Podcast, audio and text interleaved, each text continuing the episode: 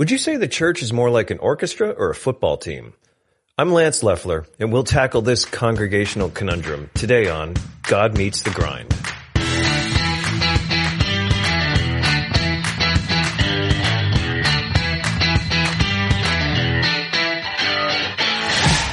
Congregational conundrum. I like that. Not just because I made it up. Okay, we're not solving any great mystery today. Well, not totally. But if you think a picture is worth a thousand words, I think I've found one or two that capture what unity is like. And that saves us a thousand words or two. So grab your helmet and your tuba and let's go to Philippians chapter two. Listen to verses one through five. So if there is any encouragement in Christ, any comfort from love, any participation in the Spirit, any affection and sympathy, complete my joy by being of the same mind, having the same love, being in full accord and of one mind. Do nothing from rivalry or conceit, but in humility count others more significant than yourselves. Let each of you look not only to his own interests, but also to the interests of others. Have this mind among yourselves, which is yours in Christ Jesus. Unity is the problem for churches. And it makes sense, I guess. As individuals, we're all different. We all have different opinions, backgrounds, stuff we're going through. So how do we approach relationships in the church community? Let's break this down. In verse 1, Paul has a strange way of starting. So if there's any encouragement in Christ, any comfort from love, any participation in the Spirit, any affection and sympathy, I think what Paul is doing is grounding his challenge to unity in these basic truths about being followers of Jesus together. These are our commonalities. If we're going to have unity, it's going to be by prioritizing what we have in common. In other words, by circling around the cross of Christ. On to verse 2. Oh, before I read it, notice how he starts off with complete my joy. I just like how he sticks that in there.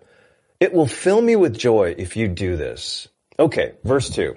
Complete my joy by being of the same mind, having the same love, and being in full accord and one mind.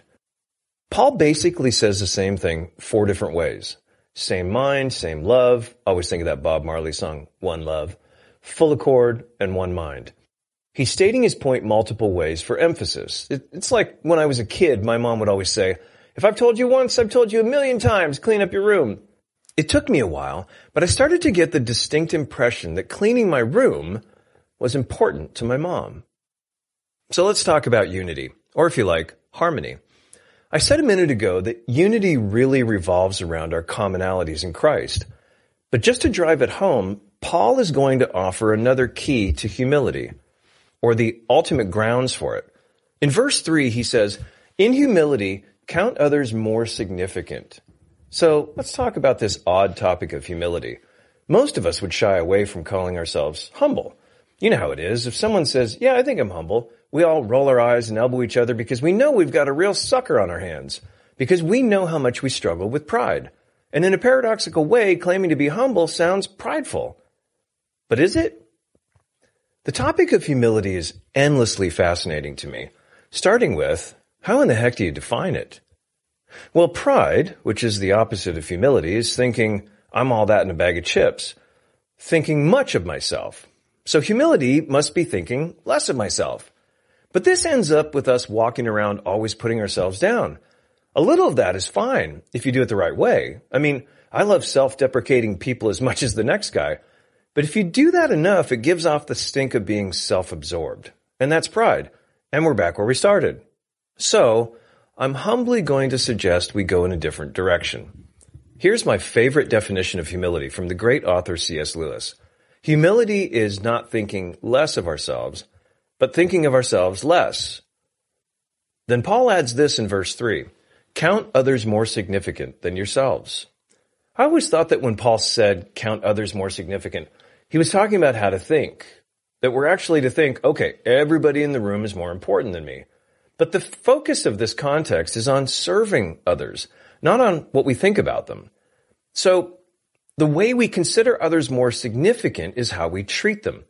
We could sit there forever muttering to ourselves, how's she better than me? She's obviously not been to the gym lately. I'd be flat out lying if I said she was better than me, and we're not supposed to lie. Look, we have to face the fact that some people are just more awesome, right? How in the world do you expect Taylor Swift or Tom Cruise to make sense of this verse? It's not going to happen. That was a joke, by the way. That's probably why the focus is on serving. The author and Christian leader Tim Keller said, The gospel is that I am so flawed that Jesus had to die for me. Yet I'm so loved and valued that Jesus was glad to die for me. This leads to deep humility and deep confidence at the same time. It undermines both swaggering and sniveling. I cannot feel superior to anyone, and yet I have nothing to prove to anyone. I do not think more of myself or less of myself. Instead, I think of myself less. Did you ever play in an orchestra? I played in a loud, not always great sounding garage band in high school, but never an orchestra. The modern orchestra just might be a miracle. Music is a miracle. Again, not necessarily my band in high school, but the orchestra. A full-scale symphony orchestra consists of 100 musicians or more. Think about that. If you're a member of this orchestra, you are one one hundredth of the band or less. And there are multiple people playing each instrument. So if you play the violin, there might be 20 other violinists besides you. It's hard to stand out, except maybe when you hit a wrong note. So your contribution, which is essential to creating the overall sound, will nonetheless go largely unnoticed. It's not about you. It's about us all together. I don't know much about music, but I know this. Everybody in the orchestra plays in the same key, essentially. The church plays in one key also, the key of Christ, if you will. And here's the miracle of music. The musicians can be playing completely different runs or chords from each other and playing radically different instruments. Consider how opposite the cello and the tuba are, or the timpani drums and the oboe. And yet it all comes together to make one wonderful sound. It's the most fantastic thing you can hear on earth matched perhaps only by the sound of a steak sizzling on the grill. But to get that harmony right, to make that beautiful sound, we need to consider everyone's contribution. We need to have all those different instruments. Every team sport is the same way. Different players playing different roles. And maybe something like football fits the picture of the church even better than a symphony orchestra. Here's why. The thing about the symphony is you hardly ever hear anyone mess up. Whereas in football, there are mistakes galore missed routes, missed tackles, offsides, neutral zone infractions. That's more like church, except no one tries to mess up a football play. Church can be a little messier than football, if you know what I mean. The proud person, the person who stirs up strife, is usually not content in Christ.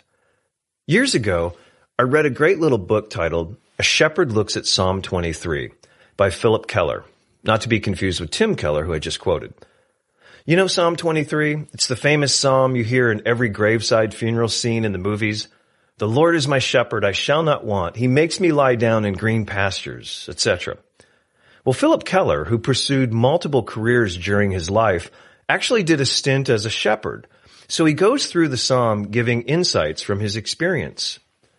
When he's talking about taking the sheep onto green pastures and how content they are in their shepherd's care, he makes this comment. To me, it's a defining mark of a humble person. Keller says, the person who is willing to pocket his pride, to take a back seat, to play second fiddle without a feeling of being abused or put upon, has gone a long way onto new ground with God. And then he adds, there is tremendous emancipation from self in this attitude. One is set free from the shackles of personal pride. And then the biggie, the statement I've never forgotten. He finishes by saying, it's pretty hard to hurt such a person. Do you know people you have to walk on eggshells around? People we refer to as sensitive, quote unquote. If Keller's right, they're not humble. And their sensitivity typically doesn't promote harmony in the church. We don't usually think of humility or pride in these terms, but I would suggest they're appropriate and necessary. To further ground this argument for unity through humility, in the next few verses, Paul's going to take us on an exploration of the humiliation of Christ. We'll look at that next time on God Meets the Grind.